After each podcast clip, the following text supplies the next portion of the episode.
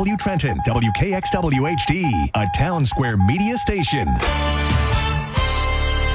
From the PJ Fitzpatrick Home Improvement News Desk, New Jersey's most listened to station, New Jersey 101.5 News starts now. It's one o'clock. I'm Jen Ursillo. Topping our report this hour, authorities say a Millville police officer is recovering after being dragged by a car Wednesday in Vineland. Prosecutors say the officer was trying to stop a driver as a person of interest in a robbery. 40 year old Jacob Griffiths of Bridgeton was spotted at a Wawa in Maurice River Township and fled with the officer being dragged and also hit a pedestrian near some gas pumps. That victim also suffered non life threatening injuries, according to police. Griffiths is charged with aggravated assault, eluding, hindering, and obstruction.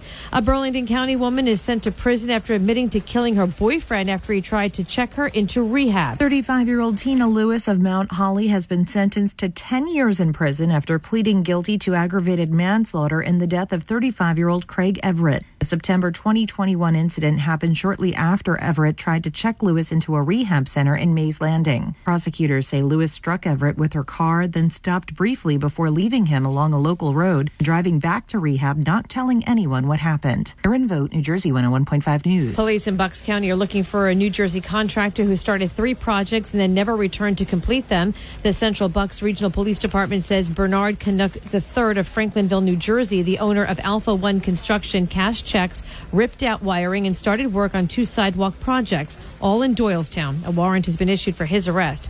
Under a proposed law moving through Trenton households statewide, we get the okay to develop so called accessory dwelling units, an additional living area in the basement or garage, for example. The New Jersey State League of Municipalities is against the proposal, saying it takes control away from the towns. It really limits the ability of the municipality to do appropriate review for planning and management purposes of whether these type of facilities are appropriate or whether the, the community itself can uh, absorb this sort of infill development. Advocates for the bill say it would help solve a, ho- a home affordability and availability crisis. You can download our free app and sign up for breaking news, weather, and traffic alerts sent to your phone. Customize it for your neighborhood and stay informed with New Jersey 101.5.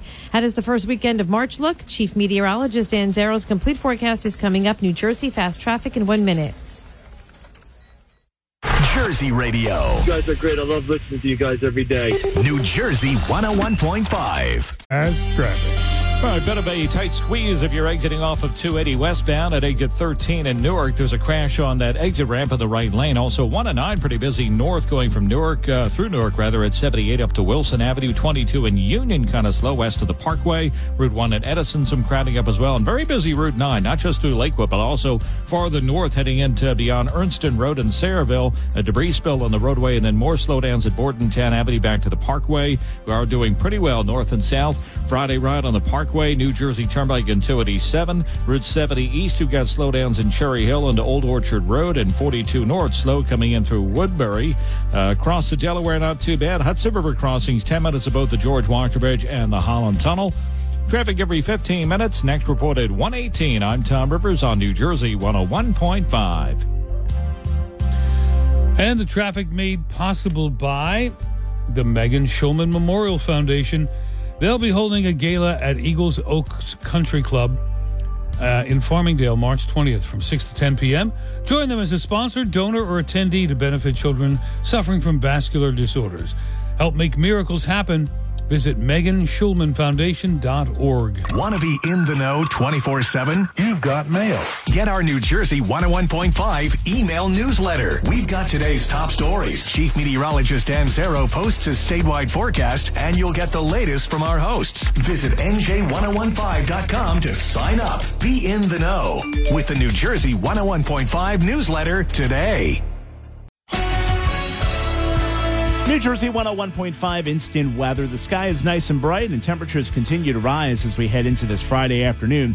Clouds will be building in from the southwest as we go through the rest of the day, eventually becoming mostly cloudy by tonight. Meanwhile, a warming trend has begun. We'll see mid 40s this afternoon. Tonight's lows in the mid to upper 30s above freezing, so as our next storm system rolls in after midnight, it'll be rain showers for New Jersey. And tomorrow's going to be a pretty wet day overall. Periods of rain through the morning and afternoon, in the early evening. Localized downpours are a possibility. It'll be cloudy and fairly mild tomorrow with highs around 60. As we dry out on Sunday, should be a decent end to the weekend with clouds and sun and even warmer temperatures. Highs pop to around the 60 degree mark. From the Maloof Auto Group Weather Desk, I'm Chief Meteorologist Dan Zarrow. In Clinton, 46. Jackson, 45. Millville, 46. Weather made possible by the men with tools. Finance new windows and doors with no money down and no interest for 21 months. Call 908 224 9000 or visit themenwithtools.com. That's 21 months of no interest financing on windows and doors. Visit themenwithtools.com.